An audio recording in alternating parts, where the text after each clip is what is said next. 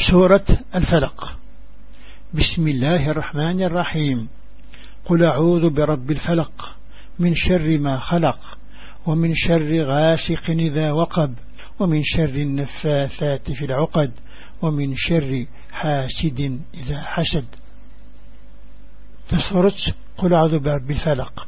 الفلق ذا الصبح سيسم الربين ذا حنين يتشور ذا حنان إن سن محمد أعبو ذغص ربنا الصبح ذي الشر بين ذي يخلق ذي الشر نطرم ذي غريم ذي الشر تذي صوضا ذي ثيرسين يحشكولا ذي الشر العب ذي إقحضا ما يستفغد القحضيس